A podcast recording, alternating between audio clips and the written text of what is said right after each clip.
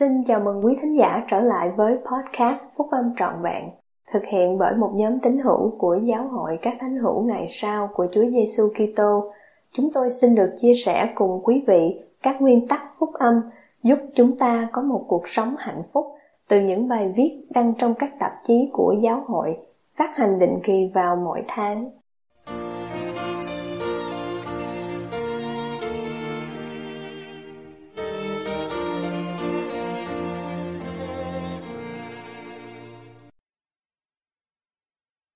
Tính kiêu hãnh và chức tư tế. Bài của anh cả Dieter F. Uchtdorf thuộc nhóm túc số 12 vị sứ đồ của giáo hội các thánh hữu ngày sau của Chúa Giêsu Kitô, đọc trong Đại hội Trung ương tháng 10 năm 2010. Các anh em thân mến, cảm ơn các anh em đã quy tụ lại khắp nơi trên thế giới để tham dự phiên họp chức tư tế này của Đại hội Trung ương. Dù đang ở bất cứ nơi đâu, sự hiện diện của các anh em cho thấy lòng cam kết để tham gia với các anh em của mình là những người mang thánh chức tư tế cũng như phục vụ cùng kính trọng Chúa và đấng cứu chuộc của mình, Chúa Giêsu Kitô. Chúng ta thường đo lường cuộc đời của mình bằng những sự kiện để lại dấu ấn trong tâm trí chúng ta có rất nhiều sự kiện như vậy trong cuộc đời tôi.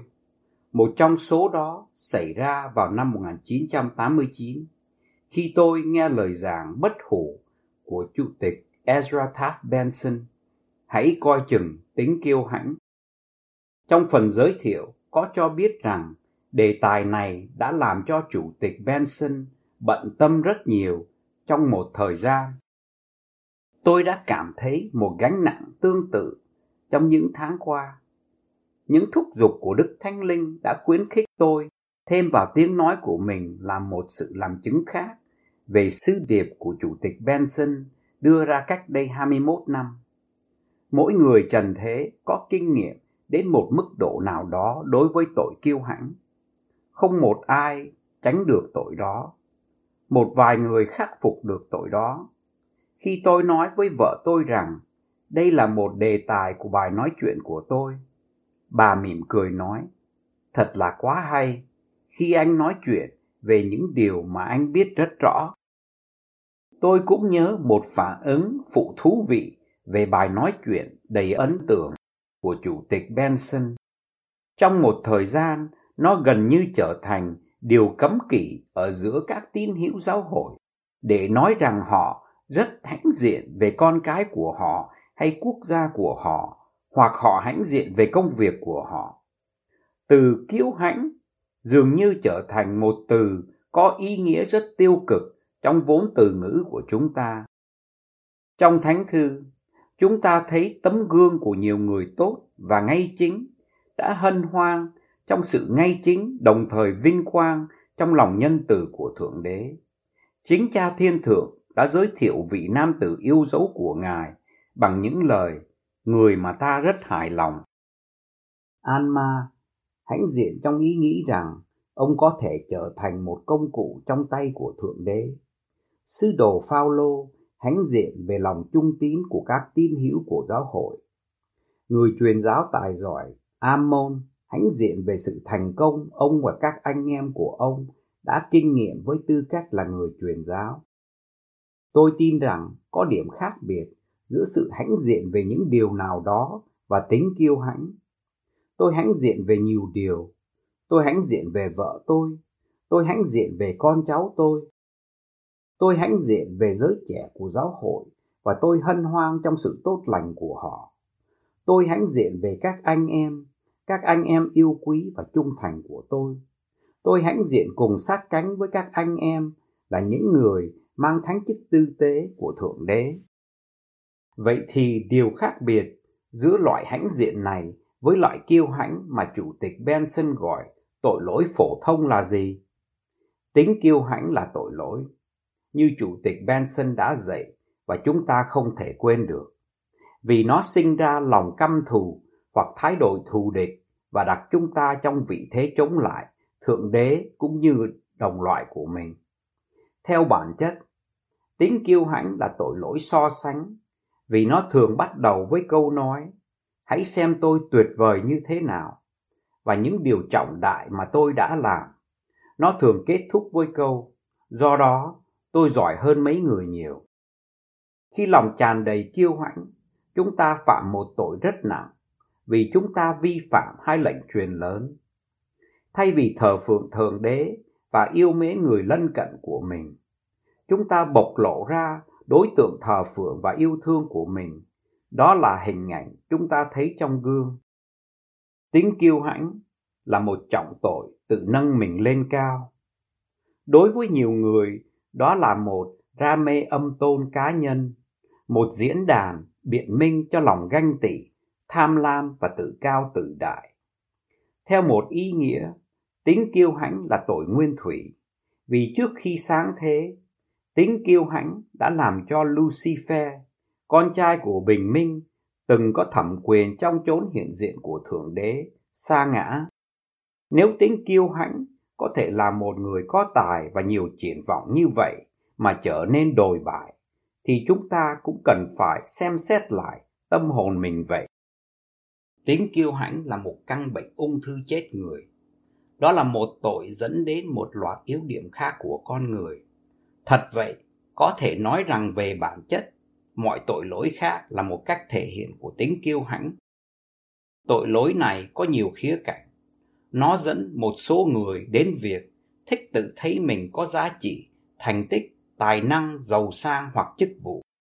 Họ xem những phước lành này như là bằng chứng của việc được lựa chọn cao hơn hoặc ngay chính hơn những người khác. Thật là có tội khi nói, tạ ơn Thượng Đế, tôi đặc biệt hơn mấy người. Thật sự, đó là ước muốn được ngưỡng mộ hoặc thèm muốn, đó là tội tự đề cao. Đối với những người khác, tính kiêu hãnh biến thành lòng ganh tị. Họ cay đắng nhìn những người có chức vụ cao, có nhiều tài năng hoặc nhiều của cải hơn họ. Họ tìm cách làm xúc phạm, hạ thấp hoặc lật đổ những người khác trong việc cố gắng ngụy trang và không đáng khi tự nâng mình lên cao. Họ mừng thầm khi những người mà họ ganh tị, bị vấp ngã hoặc khổ sở.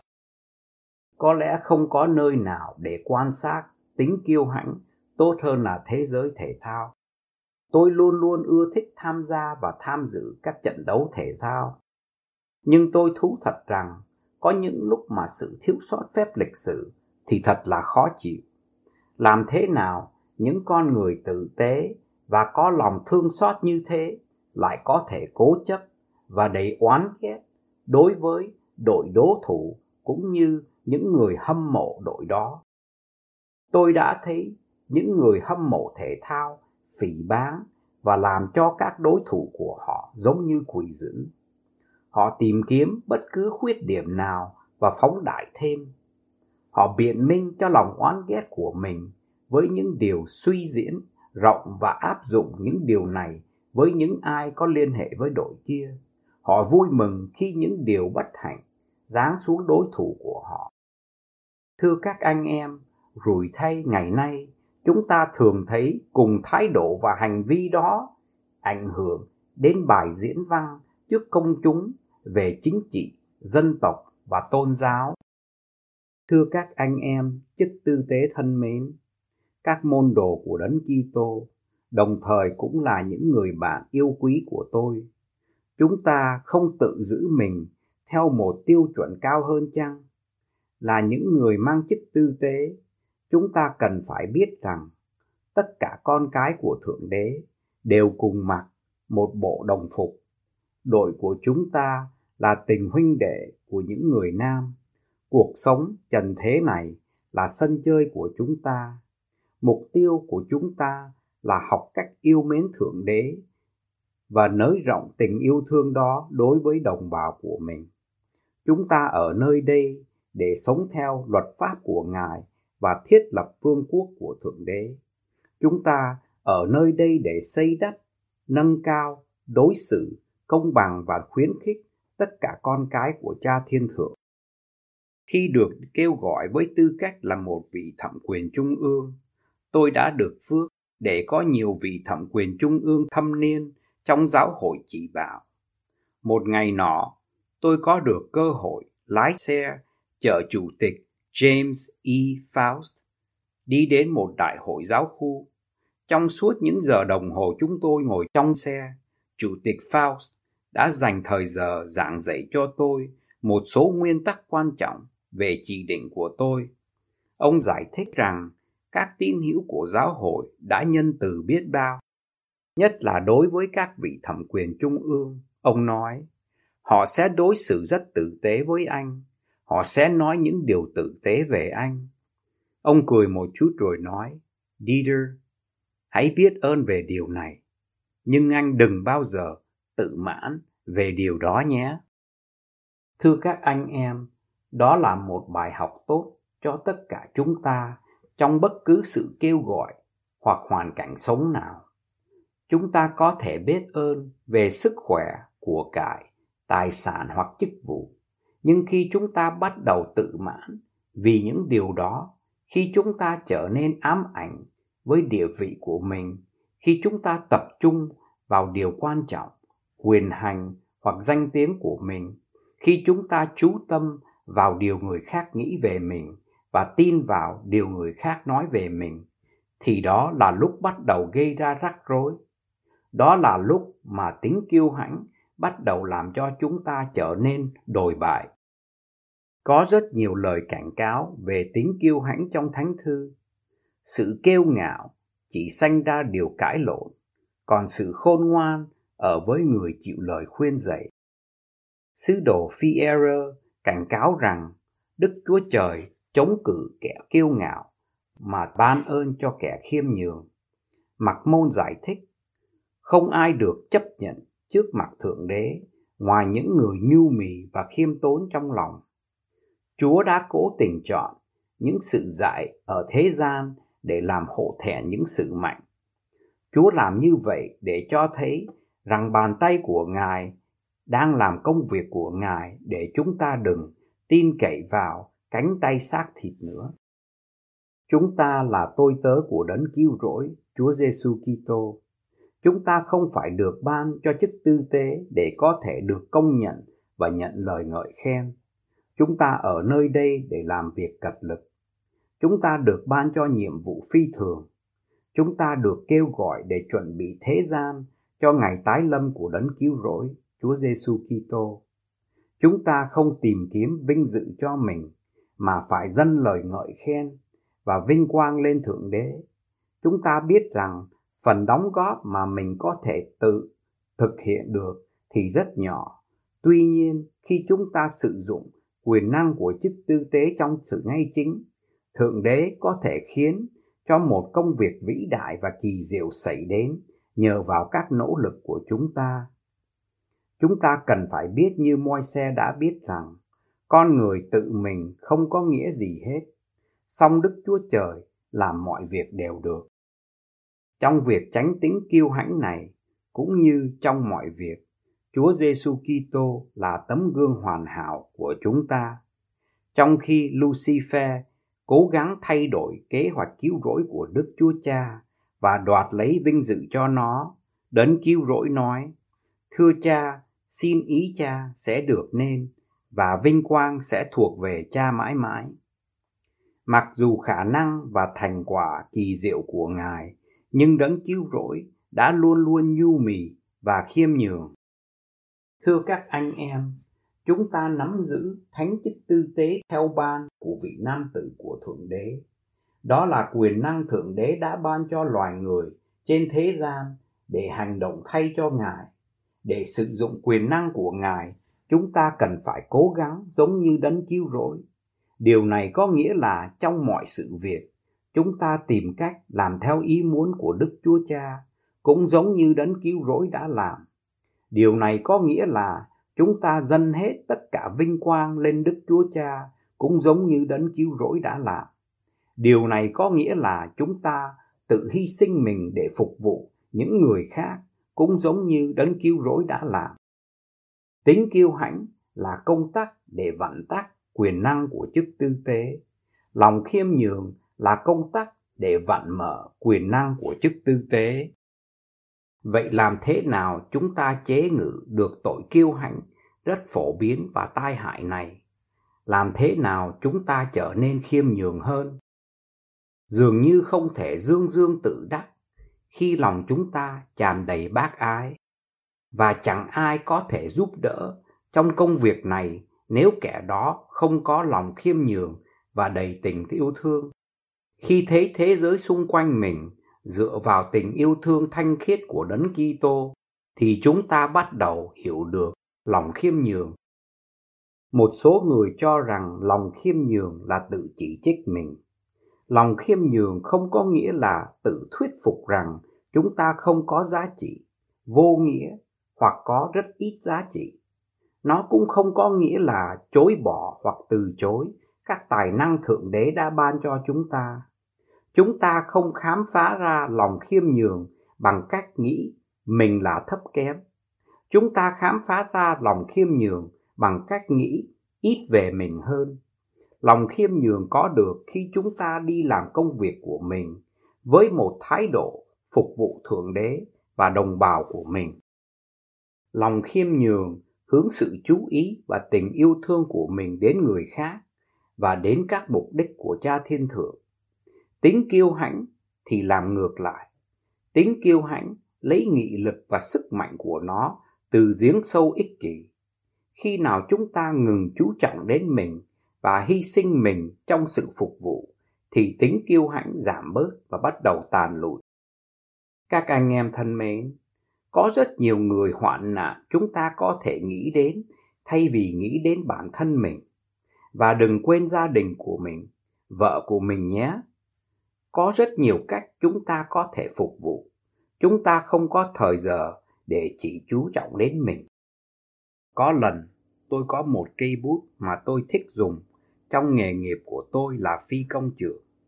Chỉ bằng cách xoay cái cán bút, tôi có thể chọn một trong bốn màu cây bút không than phiền khi tôi muốn dùng mực đỏ thay vì mực xanh nó không nói với tôi tôi không muốn viết sau 10 giờ tối, trong sương mù hoặc ở trên cao.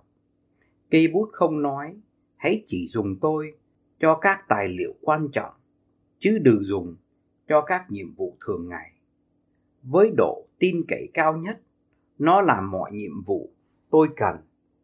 Dù nhiệm vụ đó quan trọng hoặc vô nghĩa đến đâu, nó luôn luôn sẵn sàng phục vụ. Trong một cách tương tự, chúng ta là công cụ trong bàn tay của thượng đế. Khi tấm lòng mình ở đúng chỗ chúng ta không than phiền rằng nhiệm vụ chỉ định của mình là không xứng đáng với khả năng của chúng ta. Chúng ta vui lòng phục vụ bất cứ nơi nào. Chúng ta được yêu cầu. Khi chúng ta làm như vậy chúa có thể sử dụng chúng ta trong những cách vượt qua sự hiểu biết của chúng ta để thực hiện công việc của ngài tôi xin kết luận với những lời trong sứ điệp đầy soi dẫn của Chủ tịch Ezra Taft Benson cách đây 21 năm. Tính kiêu hãnh là chướng ngại vật lớn lao đối với Sion. Chúng ta cần phải bắt đầu với bản thân bằng cách chiến thắng tính kiêu hãnh. Chúng ta cần phải chịu theo những lời khuyên dỗ của Đức Thánh Linh, cởi bỏ tính kiêu hãnh của con người thiên nhiên trở thành một thánh hữu nhờ sự chuộc tội của đấng Kitô là Chúa và trở thành như trẻ nhỏ phục tùng nhu mì khiêm nhường. Thượng đế sẽ có một dân tộc khiêm nhường phước thay cho những ai biết hạ mình mà không vì bị bó buộc phải khiêm nhường chúng ta hãy chọn khiêm nhường. Chúng ta có thể làm điều đó. Tôi biết chúng ta có thể làm điều đó. Thưa các anh em thân mến, chúng ta hãy noi theo tấm gương của đấng cứu rỗi, cùng tìm đến phục vụ thay vì tìm kiếm lời khen ngợi và vinh dự của loài người. Tôi cầu nguyện rằng chúng ta sẽ nhận biết và loại bỏ tính kiêu hãnh bất chính trong lòng mình và chúng ta sẽ thay thế tính ấy với điều công bình, tin kính, đức tin, yêu thương, nhịn nhục và mềm mại trong thánh danh của Chúa Giêsu Kitô. Amen.